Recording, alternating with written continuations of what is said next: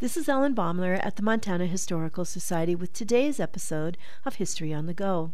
For 75 years, a concrete block inscribed with the name Olive Warren sat on Minnesota Avenue between 25th and 26th Streets in Billings. Who was she? Legend says she arrived in the Magic City in 1897 from a convent in Denver. She beguiled a Billings attorney. Some say she cast her own magic spell on him. He showered her with jewelry, fancy clothes, and high stepping horses. She cut a flamboyant figure riding side saddle on the streets of Billings. He gave her a huge diamond, and Olive named her establishment the Lucky Diamond after his gift. It was one of Montana's most elegant bordellos. The concrete block, a carriage step, kept gentlemen's feet out of the mud and ladies' slippers dry as they alighted from their horse drawn conveyances at the Lucky Diamond. But all things fade, and Olive's business did too.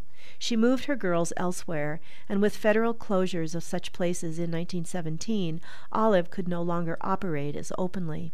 So she married James McDaniels, tried her luck ranching, divorced in 1932, and returned to Billings to run the Virginia Hotel. Her beauty dimmed. Olive Warren McDaniels died in 1943 of a kidney ailment. As she lay in her casket, dressed in a faded taffeta gown, the carriage stepping stones sat in front of a vacant lot. A Montana power station was built where the Lucky Diamond stood, and the sidewalk was replaced.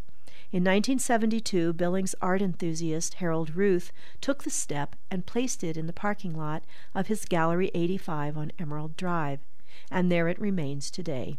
This is Ellen Baumler at the Montana Historical Society. Visit us, become a member, and show your love for Montana's heritage.